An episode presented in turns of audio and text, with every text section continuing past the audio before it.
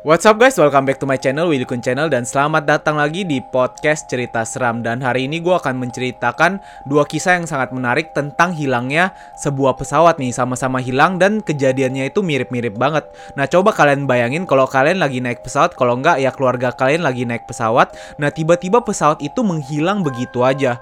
Apa yang pertama kali muncul di benak kalian? Pasti kebanyakan dari kita mikir Oh mungkin aja pesawat itu rusak Atau mungkin tiba-tiba meledak dan jatuh di tengah lautan dan menghilang hilang atau jatuh di tempat mana dan tiba-tiba nggak bisa ditemukan lagi atau yang mungkin paling liar banget pemikirannya adalah mungkin aja gak sih pra ada perampokan di situ abis itu pesawatnya ini dirampok.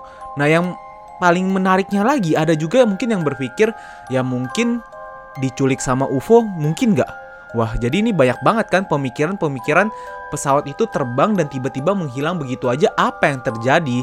Nah, dari sini sebenarnya ada dua kisah yang menarik di mana ada pesawat yang tiba-tiba sama kejadiannya di mana dua pesawat ini sama-sama terbang dan ketika dia terbang dua-duanya ini sama-sama menghilang begitu aja. Nah, setelah diperkirakan pesawat ini jatuh dan tidak bisa ditemukan, dua pesawat ini malah muncul puluhan tahun kemudian.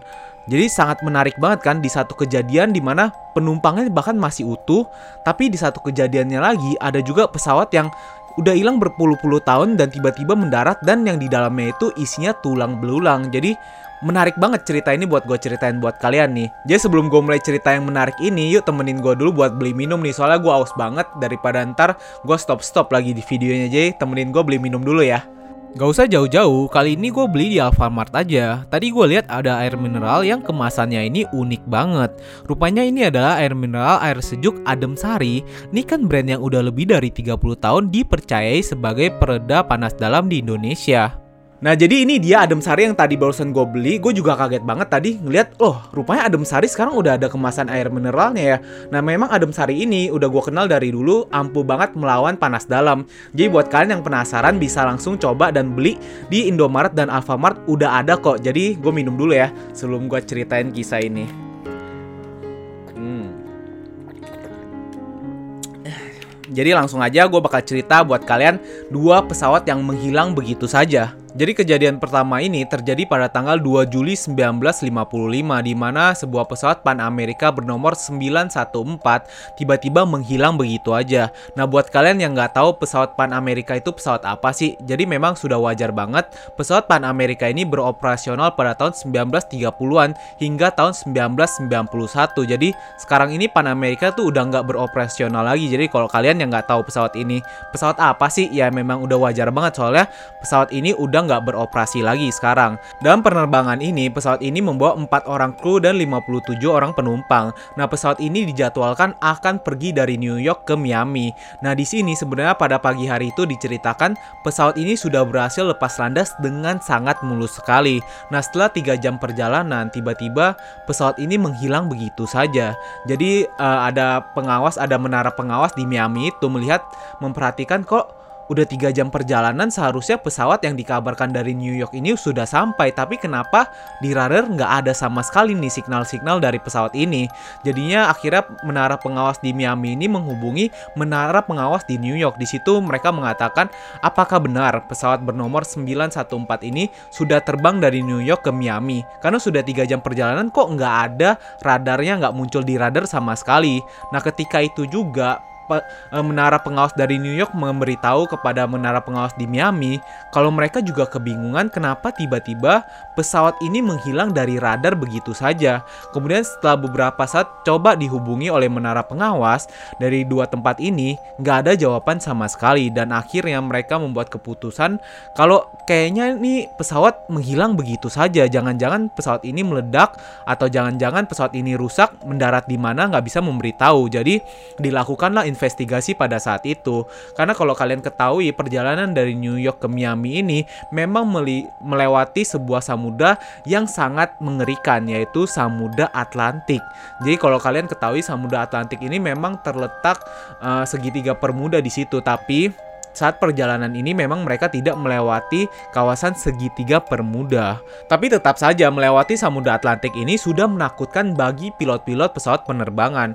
Nah setelah beberapa saat dilakukan investigasi dan pencarian kalau rupanya pesawat ini kayaknya jatuh nih. Jadi dilakukan pencarian di situ. Setelah beberapa saat dilakukan pencarian tetap saja tidak ditemukan bukti-bukti kalau pesawat ini telah jatuh atau setidaknya bangkai dari pesawat ini tidak ditemukan sama sekali dan akhirnya tidak ditemukan titik terang juga tapi eh, pihak dari Pan Amerika ini mengumumkan kalau memang pesawat ini sepertinya sudah jatuh walaupun tanpa bukti sama sekali. Nah, di sini memang dari pihak keluarga tidak setuju dengan penutupan seperti ini. Mereka tetap menuntut kalau harusnya tuh ada buktinya setidaknya, setidaknya ditemukan bangkai pesawat inilah. Tapi waktu itu memang tidak ditemukan bukti sama sekali.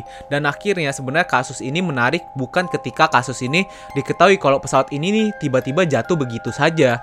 Tapi kasus ini baru menarik setelah 37 tahun tidak ditemukan bukti sama sekali kalau pesawat Pan Amerika 914 ini jatuh. Jadi nggak ditemukan bangkai pesawat ini sampai pada waktu itu.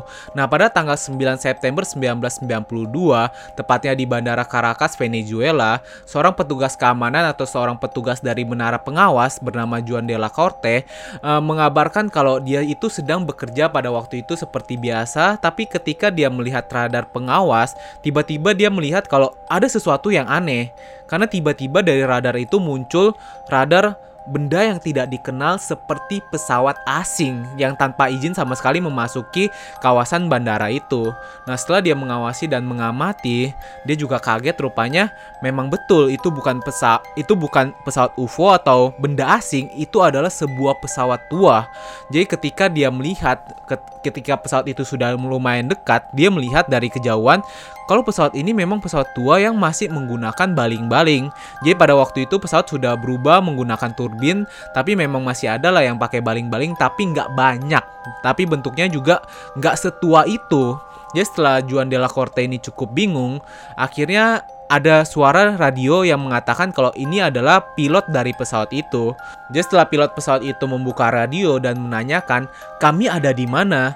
Juan de la Corte menjawab dengan santainya, "Kalian ada di Bandara Caracas. Coba berikan informasi lebih lengkap kenapa kalian ada di sini." Setelah itu, pilot pesawat ini menjelaskan dia adalah pilot pesawat Pan America 914 yang dijadwalkan harusnya mendarat pada tanggal 2 Juli 1955 pada pukul 9.55 di Bandara Florida Miami. Setelah mendengarkan hal itu, seluruh kru di menara pengawas sangat kaget karena memang pada waktu itu kan tahunnya 1992. Kok ada pesawat yang dijadwalkan harusnya mendarat pada tahun 1955 bisa tiba-tiba muncul begitu saja. Tapi karena nggak mau menimbulkan kepanikan pada saat itu, akhirnya Juan memberikan izin untuk mendarat di Bandara Caracas.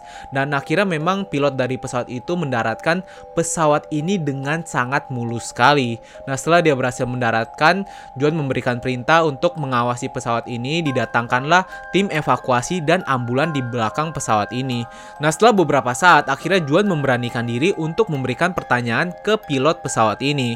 Dia menanyakan, e, apakah kau tahu ini adalah tahun 1992? Nah setelah diberikan pertanyaan itu, pilot pesawat ini langsung kaget. Dia bilang, hah? Apa maksud yang Anda bicarakan? Nah setelah pilot itu membalas seperti itu, sebenarnya percakapan sempat hening beberapa saat. Nah setelah sempat hening beberapa saat, akhirnya pilot pesawat itu mengatakan, jangan ada yang mendekat, kami akan pergi dari bandara ini. Nah setelah mendengarkan hal itu, Sebelum Juan sempat mengatakan apa pun, pilot pesawat itu sudah memberikan ancang-ancang untuk terbang kembali dan akhirnya terbang ke angkasa. Nah, sebenarnya ketika dia terbang ke angkasa ini, Juan sempat mengatakan kepada pilot itu, "Jangan terbang karena ini bisa berbahaya." Tapi tanpa mendengar kata-kata dari Juan ini, akhirnya pilot pesawat itu tetap terbang dan setelah beberapa saat pesawat ini masih sempat dilihat, akhirnya pesawat ini hilang kembali di balik awan. Jadi tiba-tiba hilang begitu aja di radar juga nggak ditemukan lagi ada signal pesawat ini. Dan pada saat itu benar-benar nggak ada yang bisa menjelaskan kejadian pada pagi hari itu dan nggak ada yang bisa menjelaskan lah pokoknya gimana sih bisa tiba-tiba pesawat yang sudah menghilang berpuluh-puluh tahun muncul terus kemudian hilang kembali. Ini kan luar biasa mind blow banget kan.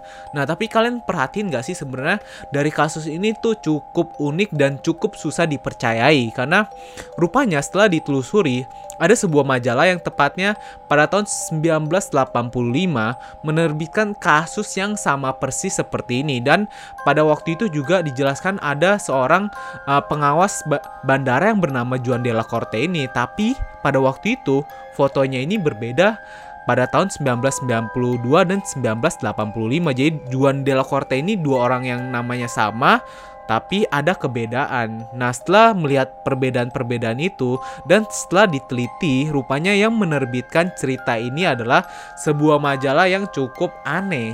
Di mana majalah ini memang uh, sering mengupdate kasus-kasus yang unik seperti inilah. Jadi setelah pada saat itu kasus ini tuh dianggap kalau rupanya kayaknya hoax deh. Tapi dari kasus ini juga rupanya kasus ini menjadi urban legend atau cerita yang dipercaya oleh masyarakat dari mulut ke mulut diceritakan. Kemudian ada juga yang bahkan menceritakan kalau sebenarnya penumpang-penumpang itu sudah berhasil diselamatkan, bahkan sudah kembali ke rumahnya masing-masing. Tapi yang anehnya adalah penumpang di dalam pesawat itu tidak menua sama sekali, tapi keluarga-keluarga mereka sudah menua sebanyak 37 tahun. Jadi mukanya ini udah beda. Nah, sebenarnya kejadian ini juga bukan kejadian yang pertama kali ini. Jadi ada juga kejadian yang serupa terjadi di bandara Brazil, di mana sebuah kejadian yang sama menimpa sebuah pesawat bernama Santiago 514. Nah, di sini pada tanggal 4 September 1954, pesawat itu menghilang begitu saja. Jadi diceritakan memang pesawat ini berencana dari Jerman ke Brazil pada waktu itu membawa kru sebanyak 4 orang dan penumpang 88 orang. Jadi kejadiannya benar-benar mirip banget pada pagi hari itu pesawat ini berhasil lepas landas dengan sangat mulus sekali. Dan kejadian yang uniknya lagi, lagi-lagi pesawat ini melintangi Samudra Atlantik. Jadi tiba-tiba setelah melintangi Samudra Atlantik ini, pesawat ini hilang begitu aja. Dilakukan pencarian juga tidak ditemukan titik sama sekali. Bangkai dari pesawat ini tidak ditemukan. Terus nggak ada kontak dari radio juga. Dari radar pengawasan juga udah nggak ada. Jadi dinyatakanlah pesawat itu menghilang. Dan lagi-lagi uniknya setelah 35 tahun pesawat ini dinyatakan hilang atau sudah crash atau sudah jatuh, tepatnya pada tanggal 12 Oktober 1989, sebuah pesawat yang diduga adalah Santiago 513 ini mendarat mendarat di bandara Brazil. Nah setelah mendarat ini nggak ada informasi sama sekali, nggak ada kontak radio sama sekali. Jadi yang kejadian pertama kan masih sempat kontak radio nih ngobrol. Nah pesawat ini tiba-tiba mendarat begitu saja di bandara Brazil.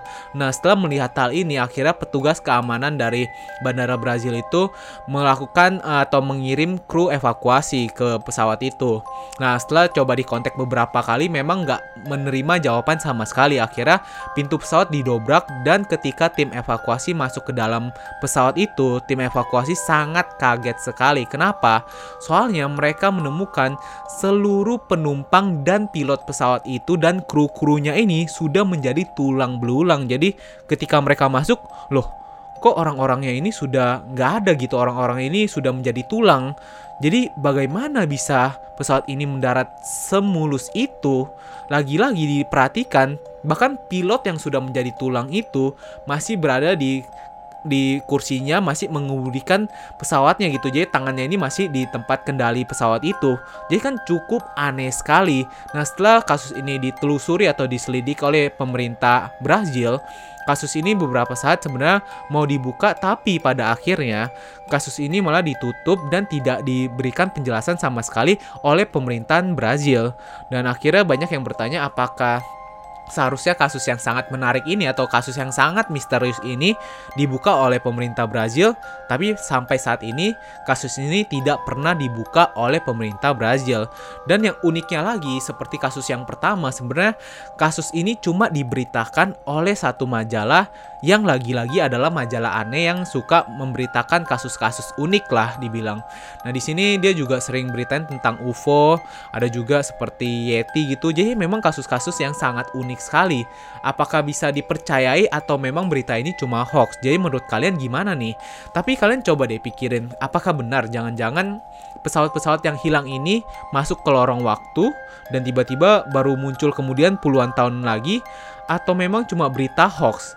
Atau kalau memang kejadiannya memang ini benar-benar terjadi, mungkin gak sih pemerintahan itu ngebuat majalah-majalah ini kelihatan seperti hoax tapi sebenarnya kejadian ini ditutup-tutupi. Nah, gimana menurut kalian? Coba tinggalin komentar kalian di kolom komentar ya setelah mendengar cerita ini.